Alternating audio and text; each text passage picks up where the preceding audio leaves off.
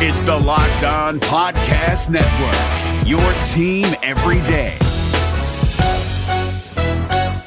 Hey guys, Gronk here, calling a 30 second hair huddle. When it comes to tackling hair loss, Hims has you covered. From clinically proven regrowth treatments to thickening shampoo and conditioner. Just go to forhims.com for a free consultation. Then a licensed medical provider can help you with your game plan. If prescribed, Hims ships directly to your door. Get your hair back in the game with Hims. Try today and get a 90 day money back guarantee at forhims.com. Just go to forhims.com slash NFL. That's forhims.com slash NFL. Restrictions apply. See website for full details and important safety information.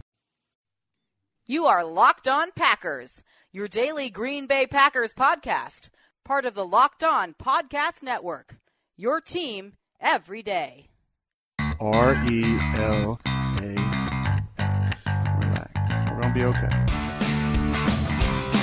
It is time. It is time. I feel like we can run the table. I really do.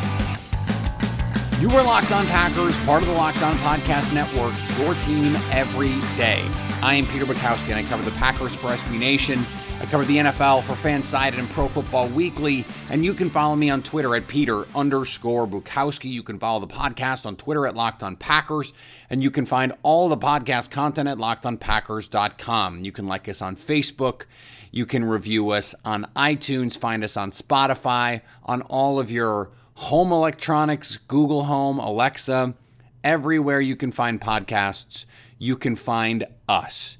And as always, I got a couple texts during the game on Thursday night. You can hit up the Locked On Packers fan hotline at 920 341 3775. The Green Bay Packers all over the Pittsburgh Steelers 51-34 and it was 14 nothing before the Steelers even knew what hit them. It was 41 to 14 all of a sudden after the Steelers evened the game at 14, but the final score irrelevant. The big takeaway from Thursday night is the young Packers defensive playmakers. Last Thursday was about the young offensive playmakers, whether it was DeShone Kizer or Marquez Valdes Scantling or Jake Kumerow or Equanimeous St. Brown or what J'Mon Moore was or wasn't. But Thursday night was all about the defense. And that is crazy to say on a night when the Packers scored 51. On the other hand, their defense scored 14. The margin of this game was 17. The Packers' defense was the difference. They get a pick six from Tramon Williams, not a young player, a pick six from Josh Jackson, decidedly a young player. And they get two and a half sacks from Reggie Gilbert, who was put in the starting lineup ahead of Kyler Fackrell, ahead of Vince Biegel, to be an impact player, and he absolutely delivered. One of his sacks, which was a sack fumble, was off a blitz where he came off the edge free, but you still have to make the plays that are there for you to make. And he did that. He was, based on Pro Football Focus's numbers last year, in a very limited sample size, Green Bay's most efficient pass rusher.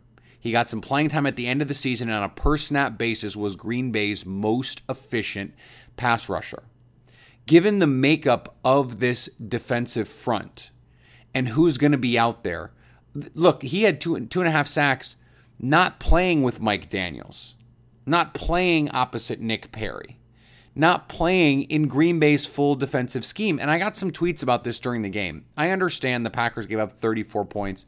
They gave up 14 in the first quarter alone on some ugly tackling, some bad overall defense. I just want to remind you guys this is not the defense we're going to see.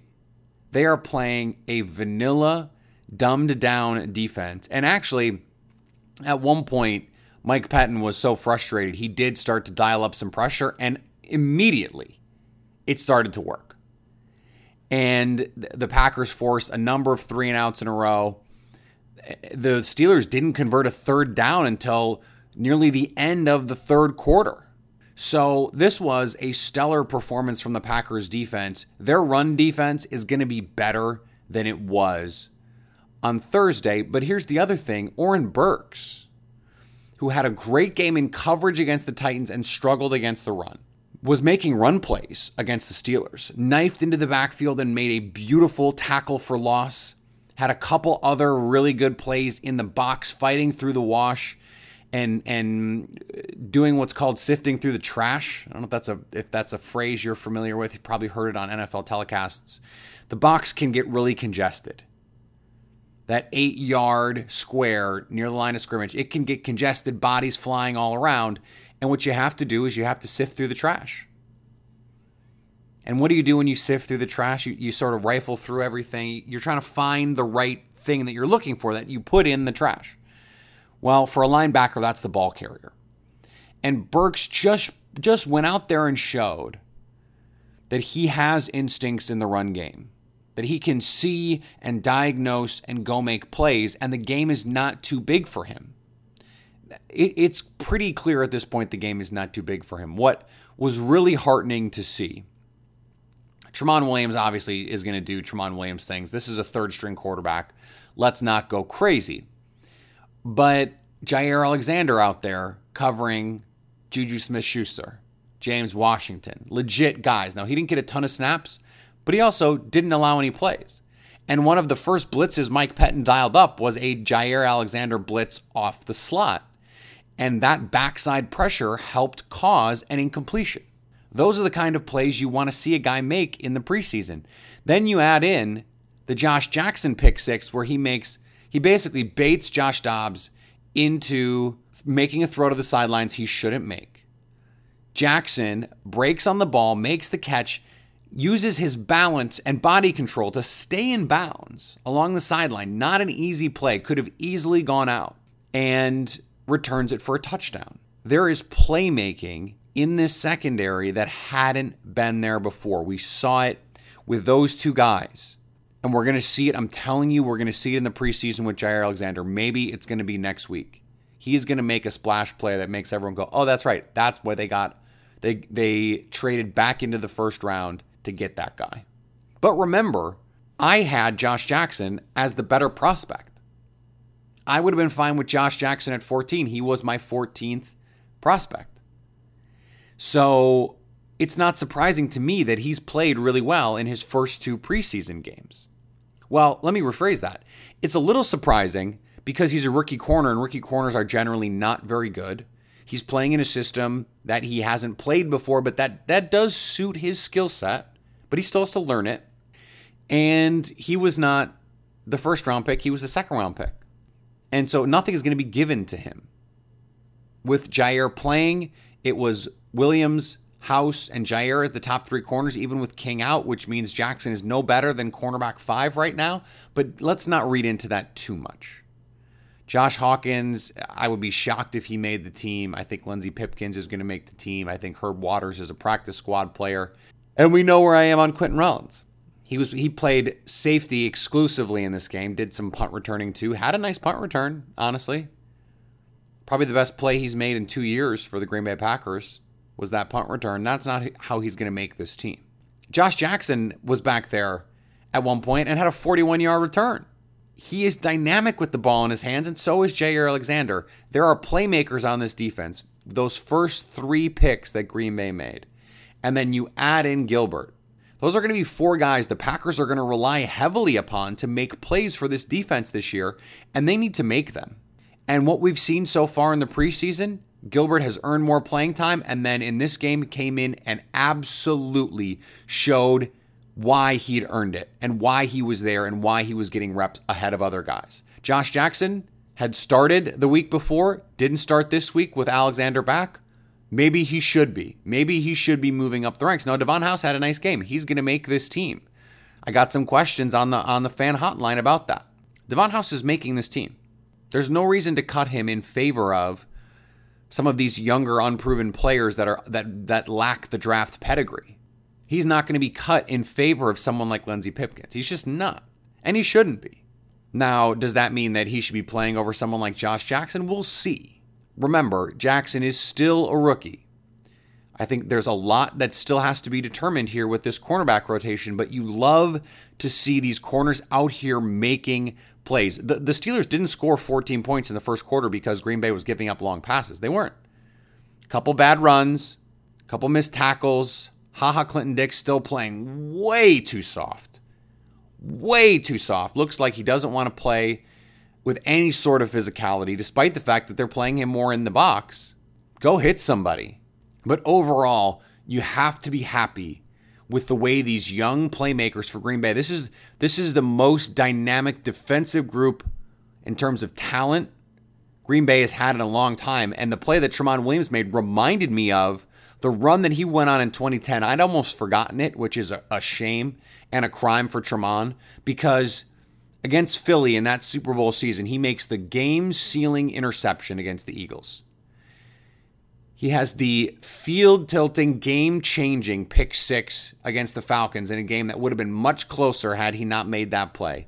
And then on fourth and have to have it in the Super Bowl against the Steelers, against their number one receiver at the time, by the way, Tramon Williams makes the game sealing, the championship sealing play. And that secondary had Nick Collins, Charles Woodson, Sam Shields, Tramon Williams. That was a, a secondary full of playmakers. Now, I'm not going to compare anyone on this team to any of those guys right now. They have some guys who have Sam Shields like potential. Not going to compare anyone to Charles Woodson. He's a Hall of Famer, one of the best to ever do it. It would be a crime to, to compare anyone to him. But they have significantly more playmakers than they've had in recent years, and in my opinion, the most they've had since that group I just mentioned, since Nick Collins got hurt in 2011. Green Bay's defense, from a playmaker standpoint, hadn't hasn't recovered from that. Charles Woodson got old in a hurry. Tramon Williams seemed to get old in a hurry. He's proving right now he's still in pretty good shape, can still make plays. I think he's going to have a nice season for Green Bay. And Mike Pettine said it. They didn't bring him here to be a coach. They brought him here to play because he can still play, and he proved it Thursday night. David Harrison here, the Locked On Washington Football Team podcast, celebrating with you a 21 grain salute to a less boring sandwich thanks to Dave's Killer Bread. I don't know about you guys, but when I eat pizza, I eat it for the toppings, not the crust. And when I eat a sandwich, it's for what's inside the bread, not for the bread. But when I throw a sandwich on 21 whole grains and seeds, thin sliced bread from Dave's Killer Bread, it is the epitome of addition by subtraction. That thin sliced bread lets me focus on what's inside the sandwich, but also adds to the sandwich with killer taste, killer texture, killer nutrition, a subtle sweetness, and a seed coated crust. Dave's Killer Bread is America's number one organic bread for a reason. It tastes so stinking good. Dave's Killer Bread is made with the highest quality organic and non GMO ingredients and is power packed with whole grains, fiber, and protein. Visit daveskillerbread.com to learn more and look for Dave's Killer Bread in the bread aisle of your local grocery store. Hey, listen up, FanDuel fantasy players. Your day is about to get 20% better.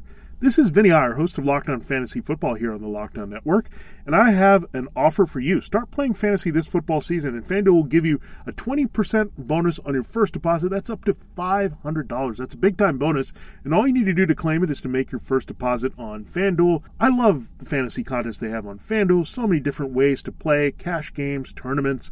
I like to challenge myself there take my fantasy football knowledge to the next level. Many different types of game formats you can pick from main slate, single game, best ball, snake draft, and you can even play private contests with your friends.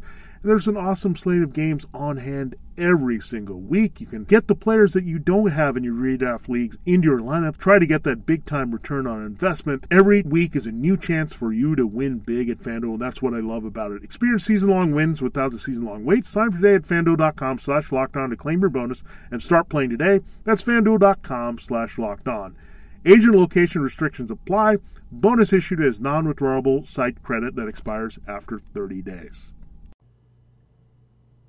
One of the keys that we discussed on Wednesday was the backup offensive tackle situation. And what I what I thought was really strange as it was unfolding, Kyle Murphy gave up another sack from the left tackle position, and Byron Bell looked like he was playing mostly guard. He played some right tackle, but in the preseason, I guess it made sense to have Spriggs at right tackle and Murphy at left tackle because it was understood by most people that Brian Bulaga was not going to start the season. And so you put your best foot forward with their backup, and you have Spriggs playing right tackle because Brian Bulaga might be on PUP to open the season. Except now he's not. He could be he's back practicing already and could be playing as soon as next week. Certainly seems on track to be playing week 1.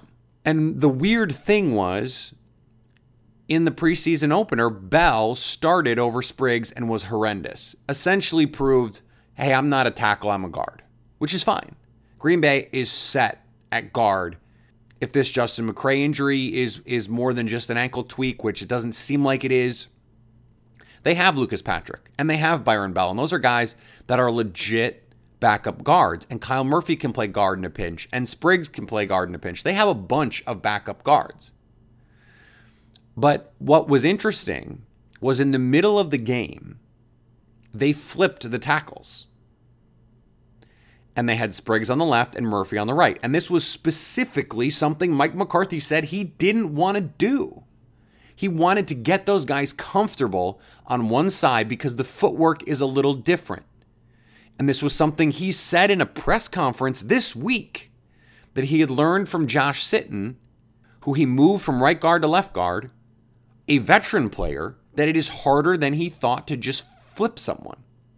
And yet, in the middle of the game, he did that. And it became pretty obvious Kyle Murphy just can't play left tackle.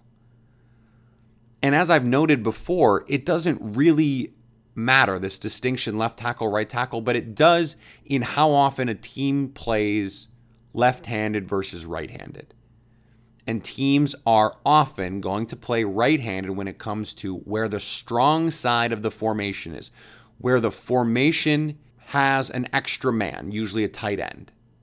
That is the strong side. And most teams are right hand dominant. Their quarterbacks are right handed. They play right hand strong. And so you need the, the tackle on the open side of the formation, the, the side without the tight end, to be a little bit more adept in pass blocking. He's got to have lighter feet. He's got to be a little bit more athletic. That has been the MO forever. And the advent of the spread offense has has changed that to some degree. But some of those things still matter. You still want the better pass blocker on the left side for a right-handed quarterback because he can't feel the rush as easily. He certainly can't see it as easily. And so, if Brian Bulaga is going to be ready for week one, as it seems like he is, then the number two left tackle should be Spriggs. The number two right tackle should be Murphy. Those are it, just by skill set. Those are the positions they should be playing. That's their. That's where their talents lie. That's where they are best suited to play. And Byron Bell, he's best suited to be a guard. If Justin McCray can't practice this week. Let's say he's got an ankle sprain, hopefully mild. If Bell is the starting right guard next Friday, that's fine. It's fine. Because you hope McCray is going to be ready for the for the opener and Bell is a suitable replacement at guard.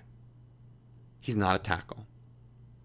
And so there is, I think, some concern, some reasonable concern about the backup tackle situation, but if these backups, and, and in this case, I'm talking specifically about Spriggs and Murphy, if they're playing in spots to which they are best suited, then there shouldn't be a problem. Spriggs should be a left tackle, Murphy should be a right tackle. This isn't rocket science. And I understand that they had to scramble a little bit because they didn't know if Bulaga was going to be healthy. But that was why it was so weird that Bell was going to play over Spriggs. And it got to the point where they had to move Murphy off left tackle because he wasn't good enough. And yet Murphy was playing ahead of Spriggs at right tackle. And I get that because Murphy probably is a better right tackle than Spriggs, but he's not a better left tackle. So what is going on? It's very confusing. It seems like just the the run of play sorted this out for them. Kyle Murphy, not a left tackle. He's a right tackle leave him on the right side. Jason Spriggs, left tackle, leave him on the left side. And my hope would be that the third tackle spot is dictated purely by which tackle gets injured. If David Bakhtiari goes down, Spriggs is the guy. If Brian Bulaga goes down, Murphy's the guy. That is the way the Packers should be looking at it because they have two players with distinct skill sets that have to be treated differently. And maybe Murphy's poor play on the left side and, and Bulaga getting back from injury makes it easier to do what they probably should have been doing all along. This episode is brought to you by Shell. College football is best enjoyed at home. You know, the home that has no rooms because it's a stadium of 70,000 screaming fans. But wherever you are, ESPN and Shell can take your fandom further with savings up to 15 cents per gallon for fuel rewards members at Shell. Welcome home, football fans. Terms and conditions apply. See fuelrewards.com slash fuel your fandom for details. Shell is an official sponsor of ESPN College Football. ESPN, the ESPN logo, and ESPN College Football are registered trademarks of ESPN Incorporated. This episode is brought to you by Philips One by Sonicare. One up your brushing with Philips One. This one is the ideal one for those who are still using an old school manual toothbrush. To all those people, it's time to take your brushing one level up. The solution is a simple one it's the perfect timing one. It's the long lasting battery powered or USB rechargeable one. that comes in multiple colors to match you one the one with a subscription that delivers new brush heads for just $5. Your teeth deserve this one. Philips One by Sonicare. One up your brushing. Learn more at philips.com slash one. That's P-H-I-L-I-P-S dot com slash O-N-E.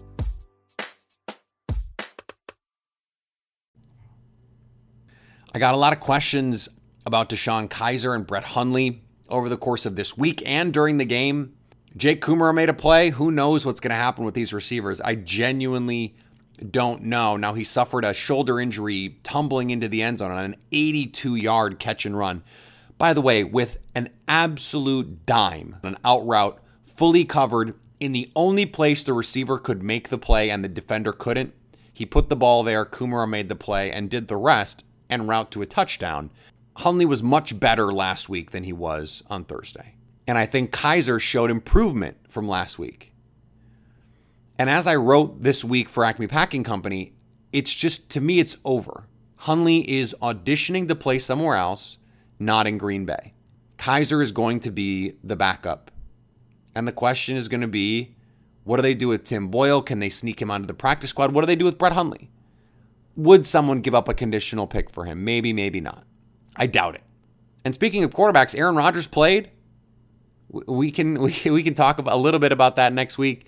Uh, we we are going to do a mailbag next week uh, and the week after that. I, I, there's so many questions and I want to get to them, but you know, on a day like today, we have so much to talk about. Uh, Aaron Rodgers played, looked sharp. The second reaction touchdown play to Jimmy Graham. I, I thought I would get more pushback. I mentioned on Twitter that I that I thought Packer fans might be a little upset that I compared the second reaction play where Rodgers throws the touchdown to Jimmy Graham to a Jordy Nelson play, but that's what it was. Roger, the play was dead. Rodgers looks back to Graham, who works back to the middle of the field. The throw is high. He has to make an adjustment to it. I mean, that's a Jordy Nelson play. And anyone that's been listening to this show for a couple months now knows that I said Graham is going to be an almost one for one replacement for Nelson in this offense in a lot of different ways, specifically in the red zone. It seems hard for me to to think that this team is not going to be one of the five best red zone teams in the league.